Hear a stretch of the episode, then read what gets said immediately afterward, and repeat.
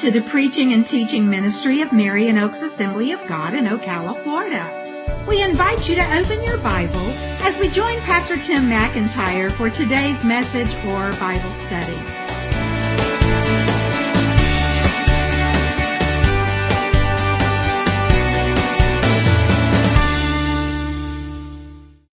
Well, tonight we're doing a study on one particular verse, although a bunch of other verses are going to be brought in to play with that. And the title of what I want to talk about is Words Matter. Have you noticed that words matter? It's an old saying, you guys have heard it many, many times. Sticks and stones may break my bones, but words can never hurt me. Is that true? No. no, not at all. You know, sometimes words can produce so much more pain, maybe not physical pain, but so much more pain than any kind of physical injury. Why is that? Yeah, it can impact us in such a way that it just, it just never leaves us, right? We just remember it over and over, especially if those words have been poured into our lives over a period of time. And especially if they're poured into our lives by people that we care about and should care about us. And maybe they do care about us, but they've used the wrong type of words to pour into our lives. People that we value their viewpoint, that kind of stuff. All right. Or if they come at a time when we're very vulnerable in life. You know, there's a lot about words in Proverbs. We'll mention a couple verses tonight, but certainly not all of them. You could do a great job on studying the power of our words and how they can be used for good or bad just by going through Proverbs and making a note of everything it says about our words. But Proverbs 18:21 says death and life are in the power of the tongue. Okay? Not literally in the sense that we can just speak to somebody and kill them physically or speak to somebody and raise them to life. Um, Jesus could do that. God could certainly do that if he chose to. It's not usually how he works. But that thought of death and life are in the power of the tongue means that our words can be life-giving or they can be life-taking. They can, they can create, they can destroy, they can heal, they can hurt. And that's why we say words matter. Now, on your note sheet, I have down there James chapter 3 verses 3 to 12. We're not going to read that, but that's a great passage on words and our mouths and how we need to get control of what comes out of our mouths. Um, James does not have a very good prognosis. If you read that passage, he says that even though the tongue is small, it is powerful.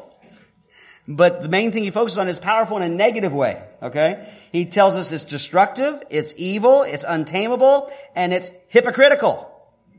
In fact, he says specifically it's very tough to control our mouths. Verses 7 and 8, he says, Every kind of beast and bird, of reptile and sea creature can be tamed and has been tamed by mankind, but no human being can tame the tongue. Why is it so hard to control what we say? It's not impossible. We all struggle with it, but why is it so hard?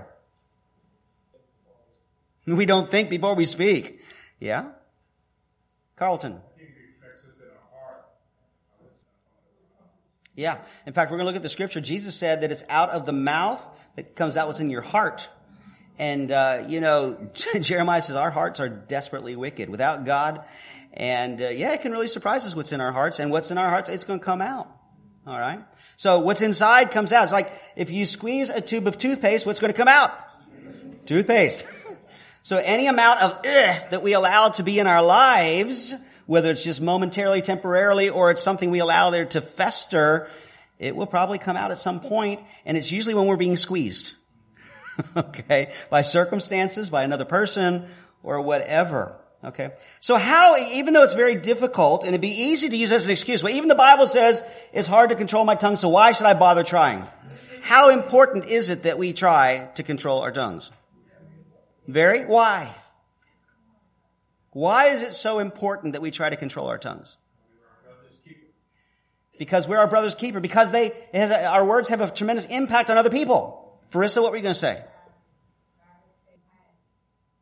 Okay, so what comes out of you, what? Oh, it defiles you. Yes. Okay. That's what Jesus said. Yeah. Any other thoughts about why it's so important that we make the effort even though it's very difficult? Debbie. That's right. Because our words have such a tremendous impact. And not just on others, but on ourselves. We won't be talking a lot about ourselves tonight, but everything we talk about tonight, it, it has to do with us. You know? Okay. Yeah, Dorothy. Mm-hmm. Right. Dorothy was talking about how scripture says that in all things is to our best of our ability, we need to be at peace with other people, right? But not just the peace part, but just about everything the Bible says about our relationships with one another, encouraging one another, accepting one another, loving one another, forgiving one another. Our words get involved, right? And if we're not careful about our words, it can mess us up in our relationships with each other and in fulfilling all the things that God asks us to do in our relationships with each other. Chris. That's true. That was a very unusual circumstance. That's not the way God usually works, but yeah, in the Old Testament, there is a story. Um, you said kids. The word that's used here is talking about like teenagers or older teenagers who very arrogantly and evilly disrespected the, the man of God. And God wanted to make a point, and so He sent a bear out there to chase them down and cause some problems for them. Yeah, that's not the normal thing. That isn't something we want to pray for when someone disses us, but uh, still, it's it's there in the Bible. You know, two things. I have it on your note sheet here. James chapter 1 verse 26. It says, if anyone thinks he's religious, and, and we often think of religion as a negative word because it's often used that way, but in this case it's talking about if you really think you've got a good relationship with God, if anyone thinks he's religious and does not bridle his tongue, but deceives his heart, that person's religious is, religion is worthless. Now, it doesn't mean that you have to be perfect in everything you say to prove that you have a relationship with God. But basically it says if you don't care and you just let it fly and it doesn't matter to you, you can claim to be a Christian and love God and serve God all you want. And James here says that doesn't mean a whole lot when you say that if you're not trying to control your tongue. But Jesus said in Matthew 12, 36, I tell you, on the day of judgment, people will give account for every careless word they speak. Another saying that probably you've heard if you can't say something nice, don't say anything at all. Now, I agree with that in principle and for the most part, but sometimes we have to say things that may not come across as nice, but we can still say them nicely, and we'll get into that a little bit later on. But there's still a lot of truth there. Well, tonight, we're not going to focus so much on the negative side. We'll mention it a little bit. Um, you know, don't say this and don't say that and don't do whatever. But I want to talk more about the positive side. How can we use our tongues, our mouths, and the things that we say to be an encouragement, to strengthen other people, to accomplish God's purposes? And we're going to be looking specifically at one verse um, from Ephesians that Paul wrote, and this is going to be very practical advice. But the key thought, you've always been waiting for something to write on your note sheet, right? Here's your first thing for your note sheet. The key thought is choose to speak good things. Choose to speak good things. Again, we've used a number of scriptures already. We're going to use a number more, but we're going to focus on Ephesians chapter 4, verse 29. Ephesians 4:29. Now, I don't often do that where I just take one verse and teach or preach just that, okay? And there's nothing wrong with doing that as long as you're not taking it out of context. So you always have to look at individual verses in context. And the context of this is really actually very simple, and the verse makes a lot of sense um, all by itself. But in this passage, in the whole letter of Ephesians, but especially in this chapter and the, the verses, paragraphs around it, Paul is talking about how God saved us from sin. He's taken us out of all the bondage that we were in. Jesus has made a difference in our lives, and as we serve Him and walk with Him and follow Him, it should make a difference. And there's a whole bunch of stuff there about the various areas of our lives where knowing Jesus and growing in that relationship should make a difference. And this particular verse is speaking about how it should make a difference in what comes out of our mouths. So Ephesians 4:29, he says, let no corrupting talk come out of your mouths, but only such as is good for building up, as fits the occasion, that it may give grace to those who hear. So we're going to draw a couple of main points from this, and on the second one, some sub points here. But the first thing I want to draw from this, from the very beginning statement, let no corrupting talk come out of your mouths. Don't speak unwholesome words. Don't speak unwholesome words. Okay? So Paul starts this off, and again, we are going to deal with the negative. We're going to get that over with first, then we'll deal with the positive. Let no corrupting talk come out of your mouths. What does that word corrupting mean? Or what does that make you think of when you hear the word corrupting? Yeast. What? Yeast. Yeast? But yeast is good in bread. It makes it taste so good. The effects of the yeast? Yes, yeast is most often, not always, but most often in the Bible, often in the Bible uses an illustration of sin and the fact that just like yeast, you get a little tiny bit in that bread dough and phew, the impact. Tremendous. Uh, in the same way, um, the idea of corruption is not just something bad, but it's something bad that kind of multiplies and grows and infects. And, yeah, Lisa speaking words that would cause strife with others. That's a great example of some corrupting words. Yeah. The word here in the Greek means something that is rotten or worthless or bad or decayed. It's used in another place in scripture. In fact, one of Jesus' parables where it's talking about rotten fruit. Okay? If you can think about, you know, that meal that you had that was so good that you kept the leftovers and put them in the fridge and you forgot they were there. And then two weeks later, you pull it out and you choose not to eat it for some reason. It's been corrupted. yeah. That's kind of the idea that is there. Something that could be good, but it's turned bad and it's gotten worse and worse and worse and worse. Okay. Uh, rotten fruit, vegetables, spoiled food. So Lisa gave one great example, anything that would cause dissension. What are some other good examples of unwholesome words, of corrupting words. I don't mean you should speak the actual words, but what are some other examples of words that would fall in that category? Chris. Okay, anything that blasphemes God. That goes all the way back to the Ten Commandments, right? Thou shalt not take the Lord your God, uh, take his name in vain. All right, we've talked about that before. We got to be very careful, and that's so easy in our culture. I mean, not just in the sense that people are saying GD and all that kind of stuff, but even something as simple as OMG. You know, if that's not said where you're appealing to God or talking about God or talking to God, that becomes a situation of just taking God's name very flippantly, and God takes that very seriously. So anything that um, takes God's name lightly or misuses it or abuses it or blasphemes God. Okay? What else would fall into the category of corrupting speech? Lynn? Uh, hold on, call on Lynn. Glad y'all got lots of things you want to pop out there. We'll get to you. Lynn. Okay. Statements that would cause hurt to someone. You use the word offense, and that's inappropriate offense. And the only reason I say inappropriate is because the truth can be offensive. You're not talking about it. And I know you. You're not, you are all about speaking the truth. Okay. But things that are said specifically to cause offense, hurtful offense to others. And that goes along with the dissension because that causes dissension that Lisa was talking about. Okay. I heard several other voices. Who were the people that spoke up and didn't wait for me to recognize your hand? Gossip. Gossip. All right. Gossip. What else? Did you have one, Sister Pat?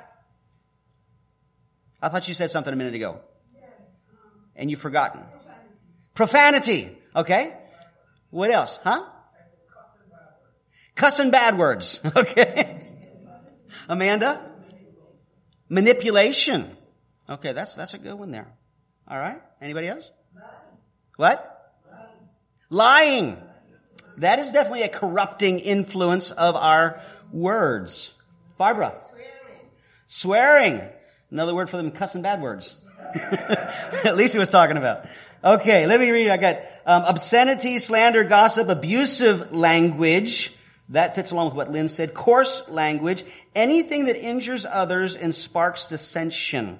That's what I have in my notes here. There's a couple of other verses right here in this same letter, Ephesians, but jump down to chapter 5 verse 4. He says, he, he, he kind of, you know, Paul talks about this topic and he jumps, he kind of moves to another one, then another one, kind of comes back to it. But in chapter 5 verse 4, he says, let there be no filthiness, nor foolish talk, nor crude joking. Now please understand, God is not against joking. God has a sense of humor.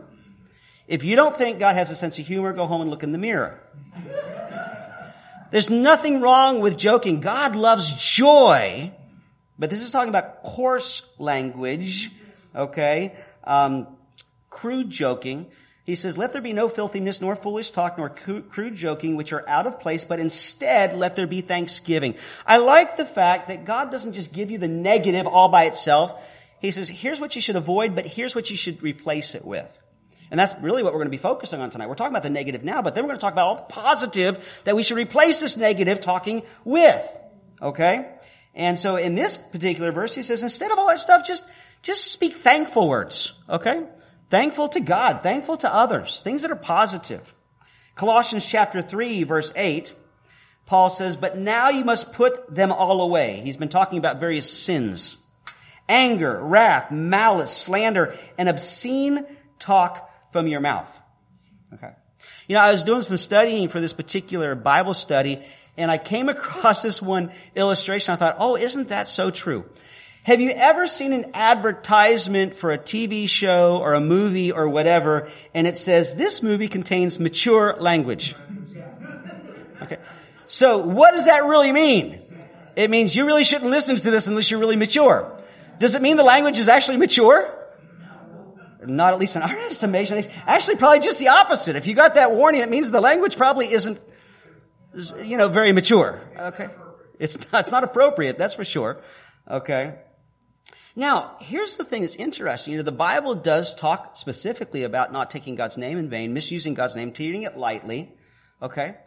But who or what determines, um, other than the principles of tearing people down, hurting people, but like especially in the, in the, in the things several you threw out there, swearing, cuss words, all, who determines what's a cuss word and what isn't?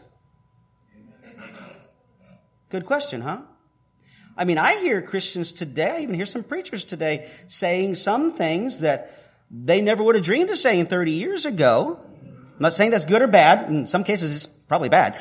But you know what I'm saying? It seems like there are certain things about language that evolve. Now, I'm not saying that there's a, an evolution to what's right and wrong and what's good and what's bad.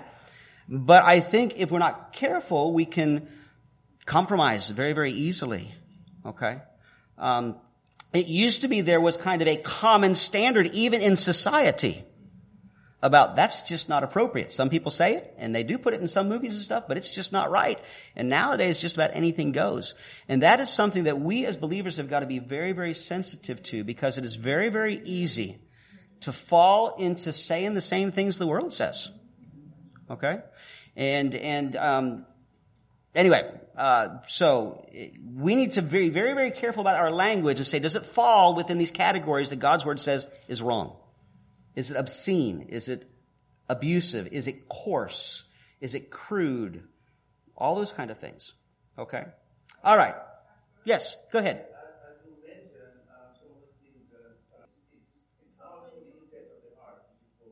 That's right. It goes to the inside heart. So it's okay to tell a dirty joke because you're not trying to hurt somebody. I'm just playing the devil's advocate, Lynn. I know that's not what you're talking about. No, no, but you, you're right. There are certain things that depends on the context in which it's used, the intent of the heart, that kind of stuff. So I mean.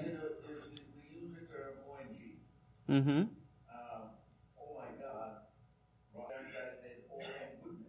Mm-hmm. yeah. So Lisa, go ahead and make your comment. Then we're going to move on because we could spend all night long debating the different words and that kind of stuff and good, bad, right, and wrong and all that kind of stuff. Hmm? Mm-hmm. Mm-hmm. It's in the Bible. Mm-hmm. Right? But as an appropriate word. Sure. So you know, that, that's where I see this yeah, if you're talking about hell, it doesn't mean you're necessarily cussing unless you're telling somebody to go there. Yeah, that kind of stuff. Right. The, the main point I want to make, because again, we could talk all night long about how do we determine what's right, what's wrong, what's, what's, what's acceptable, what's unacceptable is that we need to be assured in our own conscience before God that we are doing our best to not say something that is blasphemous, that is treating God or the righteousness lightly, that is obscene, that is uh, all these words that we've been using here. And, and, if you have any doubts, you're better off just not saying it. If you got to just not say anything, you know, maybe there are times it's better not to say anything at all. So anyway, before we move on, I want you to notice something here that that phrase, let no corrupting talk come out of your mouths, that second word there, let no. That's, that's pretty clear, isn't it? That's our goal. It's not an easy goal, but that's our goal, that we would do our best in our speech to try to make sure that nothing comes out that's not appropriate. And that's something we're all going to work on for the rest of our lives. And none of us will get perfectly, but we can't use as an excuse to say, well, I'm not even going to bother trying. Okay? That's our goal. Let no, okay, corrupting influence. And it's so easy to make excuses. Well, I'm not as bad as so and so, you know, um, or I'm not as bad as I used to be. Now that's a great thing to rejoice. I'm not as bad as I used to be, but don't just stop there. Okay, if you're not quite where you need to be, say I'm not as bad as I used to be, but I'm going to get better. All right, I'm going to keep working on it. So that's the negative part. But let's focus more on the positive because. So, would you say, Carlton? It's a good reminder that we need to all be prepared. Yes. Because without His help, So, all right, we need to be dependent on the Holy Spirit. Okay, and that's how we're going to end the lesson tonight when we get down there. But the only way we can do it is with the Holy Spirit's help, right? And that's true not just for our language, but for the way we live and all that kind of stuff. So, too often I think sometimes we focus on the and negative, negative. Let's focus on the positive, all right? So, we um, don't speak unwholesome words, but instead we speak helpful words. Speak helpful words. Let no corrupting talk come out of your mouths, but only such as is good. Okay? Let no corrupting talk. But, in other words, there's something to replace it with. It isn't just, don't say this, don't say that, don't say this, don't say that. Instead, let's replace it with good stuff. And can I tell you what? That that's such great advice about just about any kind of habit in our lives. It's great advice for our thoughts. In fact, next week, that's what the topic's going to be. You know, tonight, it is, um, it is words matter. Next week, we're going to talk about thoughts matter. Okay? How important our thoughts are and how they influence us. That's more of an influence on us because other people can't hear our thoughts. Even though women think their husbands should be able to, doesn't work that way. You know? Alright. So, anyway, um, that's one of the best ways to deal with any bad habits you have in your life is to replace them with good ones. And the same thing is true for our speech. Alright? Alright. So, let no corrupting talk come out of your mouths, but only such as is good. Good. Meaning helpful or beneficial. Now the rest of this verse talks about three different types of helpful words. Okay? The first one I've called edifying words. Edifying, edifying words. Paul says here, uh, let no corrupting talk come out of your mouths, but only such as is good for building up. What does that mean? What does edifying or building up mean? I mean, it's not complicated, but what, how would you put it into words for somebody else and say, what exactly does that mean? Encouraging. That's a great one word that puts it right out there, right? Something is going to be encouraging to somebody else. Did you want to say something, John? You had that look in your eyes like, No, I was gonna say encouraging. you're going to say encouraging. Okay. All right. Okay. You just couldn't get out as fast as everybody else, right? All right. All right. Yeah. Helpful, constructive, encouraging, uplifting, Supporting. supporting. Yeah. Proverbs 12:25 says an anxious heart weighs a man down, but a kind word cheers him up. I bet if you were to think about it, you could think of many times, as long as you got the memory, times maybe you were feeling a little bit down, having a rough day or whatever, and just a kind word, uh, an encouraging word from somebody else took you out of it or helped you, you know, get up out of that, you know, and maybe just didn't have any energy, whether you're talking about physical energy or spiritual energy, emotional energy, and somebody, you get into a conversation and they're just encouraging and supporting you with their words and everything, and it's like, I feel bad, I got, I got energy now, you know? What are some examples of edifying words? You're special. Thank you. I appreciate you telling me that. What are some other examples of edifying words? Debbie. This is, it's a long story, but I'll shorten it. Disappear. Wow. Yeah. You know, that brings a whole nother dimension is that when we feel like God has laid someone and certain words on our hearts to speak, you know, to them. And we need to be open to that. All right. Um, but don't just wait for God to whisper in your say, go tell so and so this. Just do it automatically. Okay. What are some other examples of encouraging words, edifying words, building up words? Okay, tell somebody they look nice. Make sure you tell them the truth. If they don't, just don't tell them right that time, okay? yeah, because we're get to that too. Speaking of the truth is important too, you know. Norris.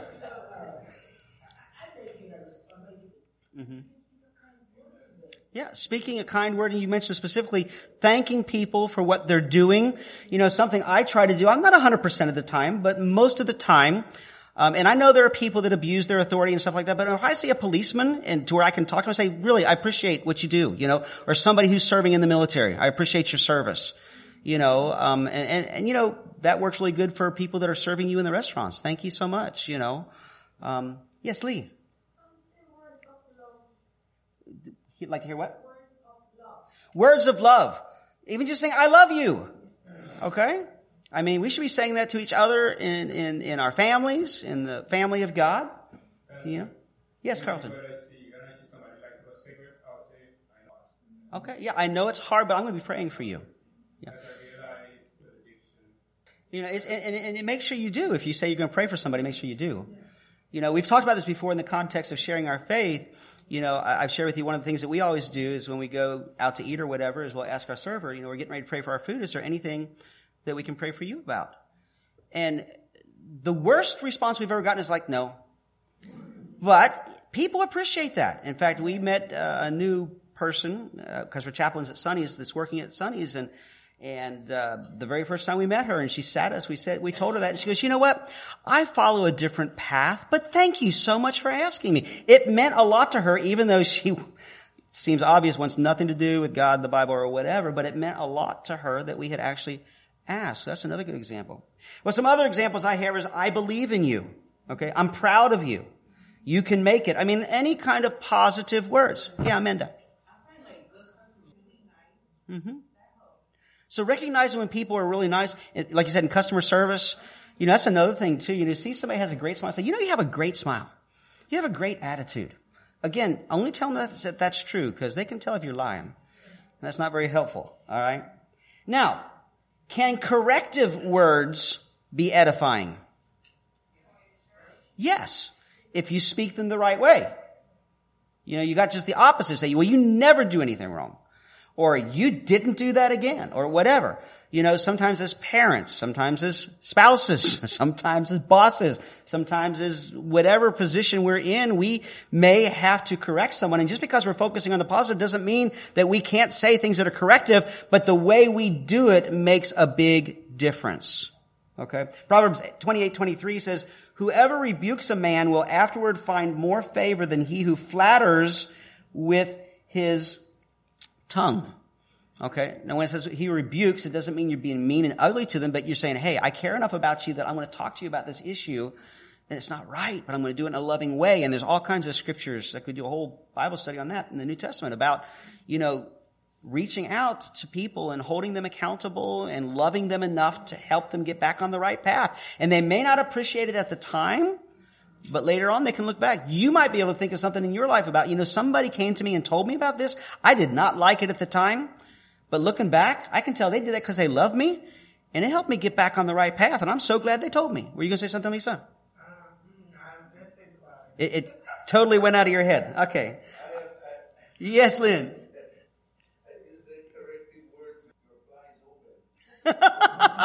yeah, that's when you don't want to tell somebody, especially a stranger, but they would appreciate knowing it. You know, your fly is unzipped, you know, things like that. Yeah. Yeah, yeah. All right. Now, of course, the opposite of edifying words is unwholesome words. We're not going to dig deeply into a lot of examples of that, but, you know, things that we're tempted to say sometimes, you know, and unfortunately, maybe we've said in anger, frustration, um, maybe, I hope not, you were in a home where words were said to you by family members or other people in authority over you, like you're stupid, you'll never amount to anything. I tell you, that's some hard stuff to live down and to get past, you know. Um, here's one that sometimes parents can be guilty of. Why can't you be more like your sister or more like your brother? Um, that's not a good thing to say. Anyway, So, uh, edifying words. The second type of words are appropriate words. Um, Paul says it as fits the occasion.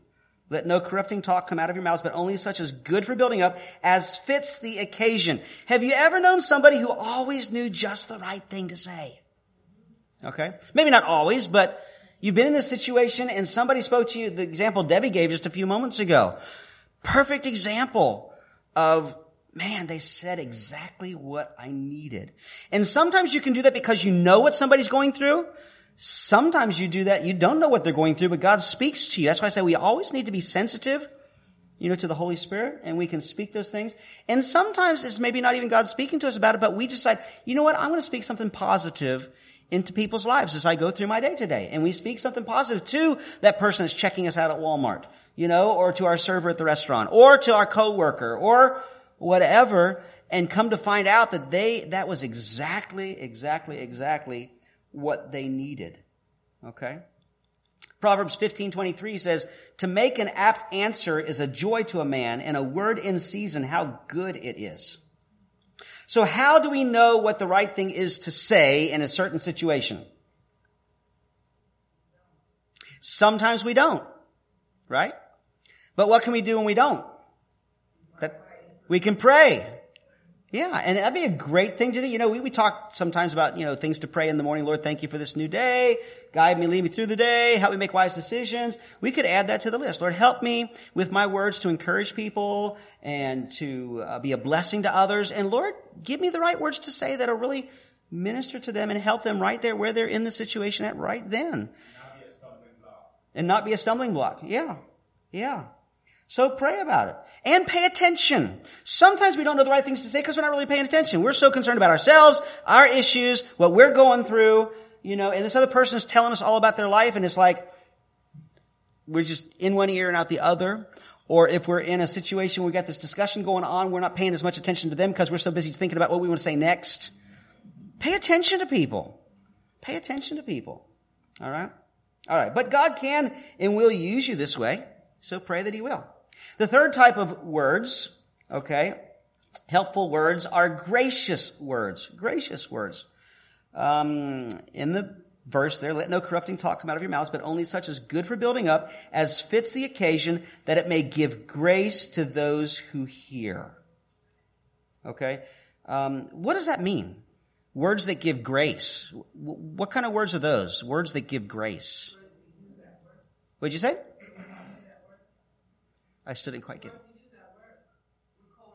Okay, we need to do that with our coworkers at work, but what does it mean, words that give grace? Kind. Yeah. And what is God's grace all about? Mercy. That means that God gives us what we don't deserve. So gracious words can also include speaking, again, not lies, but speaking positively and upliftingly and encouragingly, even to people that you don't want to because that's not the way they're treating you. Okay? In other words, treating people, saying things to people that you would like to have said to or to you, not necessarily what they're, they are saying to you. It's one that I use Mm-hmm. joke, but you know, they get it. Sure, sure. The New International Version translates that phrase, um, words that may benefit those who listen. Okay, something that will enrich the life of the listener. Couple other verses that go along with that. Colossians chapter 4 verse 6. Uh, Lynn, I think, quoted this a little while ago. Let your speech always be gracious, seasoned with salt. That means giving it flavor. Okay. Um, so that you may know how you ought to answer each person. Proverbs 15:4 says, "A gentle tongue is a tree of life, but perverseness in it breaks the spirit." And then one that's very well known, Proverbs 12:18, "There is one whose rash words are like sword thrusts, but the tongue of the wise brings healing." Okay? So, an additional thought that's not in this verse, but it's all around it, is speak the truth in love. I've already mentioned it a couple times going through here. In all these things, we still want to tell the truth. Don't just out and out lie to somebody to try to encourage them. Because number one, they're probably going to know you're lying, and so it's not going to do any good. Or if they don't know you're lying and they find out later, it still won't do any good, and they'll wonder what else you've lied to them about. Okay? So speak the truth in love. That's what Ephesians 4.15 says. Ephesians 4:25 says, "Therefore, having put away falsehood, let each of you speak the truth with his neighbor, for we are members of one another." Okay? So we need to speak the truth in love. Now, how do we do this if the truth might be hurtful? Yeah. It all comes down to how you tell the truth, the attitudes you have, the words you use, and if they can tell you really care. You're not just telling the truth, because you know, we can use the truth to hurt people bad. You know? Um, we, I've used this illustration before is that, you know, some people preach about people going to hell like they're so glad they're going there. Whereas other preachers can preach about hell with tears in their eyes, has a whole different perspective, you know? And, and there's a way of telling the truth and, and, and, and, and, uh, lightening the heavy load or, or making the negativity of it not so bad. I can remember an illustration from a long time ago um, when my wife and I had been married for maybe about 10 years or so. I think that's about right. Anyway, she had gone out shopping with a friend. She had had some money from her birthday or something, and she came back. It's right before Easter, and she bought a new dress. And she tried on this new dress, and she came down, and her friend was there. She, what do you think of this dress? I didn't care for it. And I knew that I was at a decisive moment. And I said, well, sweetheart, it's not really one of my favorites, but if you really like it, that's fantastic because that's what's most important. And she accepted that. That may not have been the best thing, but that's the best I could do under the circumstance, okay? And, um, I mean, it's a whole lot better than just saying, I don't like that at all. I think you should take it back. You can do a whole lot better than that. And it's like, you know, I just, Mm, it's not my favorite, but if you really like it, again, that may be a good example. That may not be a good example, but that's what I did and it worked. But I'm just trying to say, try to find a way to speak the truth in a way that's loving and helpful and minimizing, minimizes the negative. Now, Lynn had his hand up first, then over here to John. Go ahead, Lynn, and then back there. That's good. Think of the best way to explain it in a way that they'll empathize with it, using an illustration, a metaphor like Nathan, the prophet Nathan, going to David and telling him the story about the man that took the lamb and, you know, to confront David about his sin. John, you had your hand up. I was just going to say, you give me that uh, illustration in writing? In writing. You want that illustration in writing? Okay. All right. You like it? it's not that hard to remember. Yeah, Dorothy, you had your hand up a little ago. Mm-hmm. Yeah, a soft answer turns away wrath. You know, my wife has this saying um, that uh, is really good when you got to deal with somebody about something. It says, "Make the sandwich." And what she means by that is you make a sandwich, you got bread, then you got the ingredients of the sandwich, and you got the bread. And the bread represents positive things, and the ingredients makes the negative. You got so first of all, you focus on positive things that you can say that are true. You know, I really appreciate you, and you do this, and blah, blah, blah, blah, blah. But there's this one little issue that we've got to talk about, and I want to pray with you about it and help you with it. But you know what? And then add on some more positive things. So building the sandwich really helps. I thought I saw several more hands. Yeah, Melva. Okay, looking at things through the eyes of other people to give you some empathy. All right. Yeah, you, what you said a little bit earlier too is that, you know, in a very practical way, if you respond to people in a very negative way, it's really not going to help your situation. it may make it a lot worse. All right. All right. Well, we got to wrap this thing up. So let me just throw some other things out here. Under the conclusion, I've got a couple of just two practical things that'll help us with this. Okay. How can we do this? Um, first one, guard your heart and your mind. And we'll talk this, about this more next week when we talk about thoughts matter. Because whatever's in your head is going to come out. Okay. Whatever's in your heart. So guard your heart and your mind. Because whatever's inside is going to come out like we started out with. You know, why is it that when we're kids and our parents say certain things to us, we say, I will never say that to my kids. But when we grow up, we do. Well, there's two reasons. Number one, we realize that they were a lot wiser than we thought they were. But sometimes it's just because that's been put into us. When we're talking about negative stuff, if people have spoken a lot of negative into our lives, it becomes very, very easy to start speaking that negative out into other people's lives. So guard your heart and your mind. There's that old saying, garbage in, garbage out. So watch what you put into your mind. Okay? Um, Jesus said in Matthew 12, 34, out of the abundance of the heart, the mouth speaks. Psalm 39, 1 says, I said, I will guard my ways that I may not sin with my tongue. So guard your mind and your heart, or your heart and your mind. And then the last one is the one that was mentioned earlier. Pray for God's help. We can't do it without God's help. Uh, Psalm 141:3 says, "Set a guard, O Lord, over my mouth. Keep watch over the door of my lips." Now, if we pray that, does it mean we don't need to worry about doing anything about it? If we pray that and then we say something wrong, it's like, well, God, it's your fault. I told you to put a guard over my lips. No, no, that's basically a prayer saying, God, help me. okay, help me. Um, we still have our responsibility, but we can pray about it.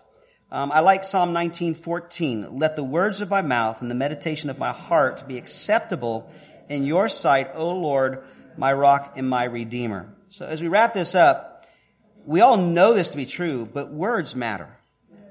Words matter. Let's use our words to the best possible effect in every relationship. That's easy with some people because that's what they're doing to us, but especially when there's those people that we want to use those negative words.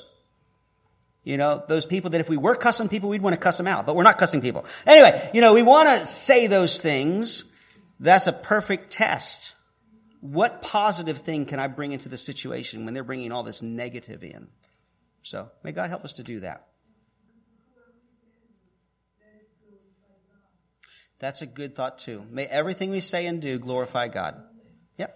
All right. That's a good note to pray on. Father, we come to you right now thankful for your goodness. And Lord, we thank you that you speak. You, you have to correct us.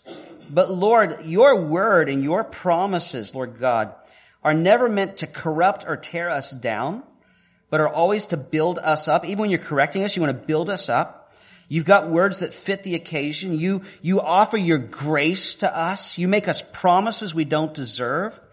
And Father, I just pray that you would help us to treat other people the way you treat us with grace and mercy, and may that impact the way we speak.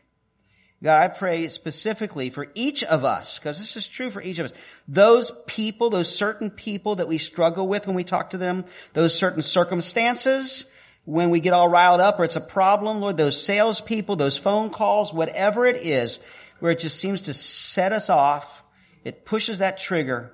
I pray that we be extra mindful in those times to be careful of what we say and to not only just refrain from saying something bad or wrong or negative, but to try to do what is positive, what might even turn the situation around. And Lord, I pray that you would help us all, Lord God, to be encouragements, to be an encouragement to each other, to our family members, to our coworkers, to our neighbors, to whoever we come in contact with. And God, I pray especially that you would give us just the right words to say to people that are hurting, to people that are discouraged, and Lord, to people that are without Jesus, so that that process will draw them to yourself. Father, we thank you and we praise you for it, Lord. In Jesus' name, amen.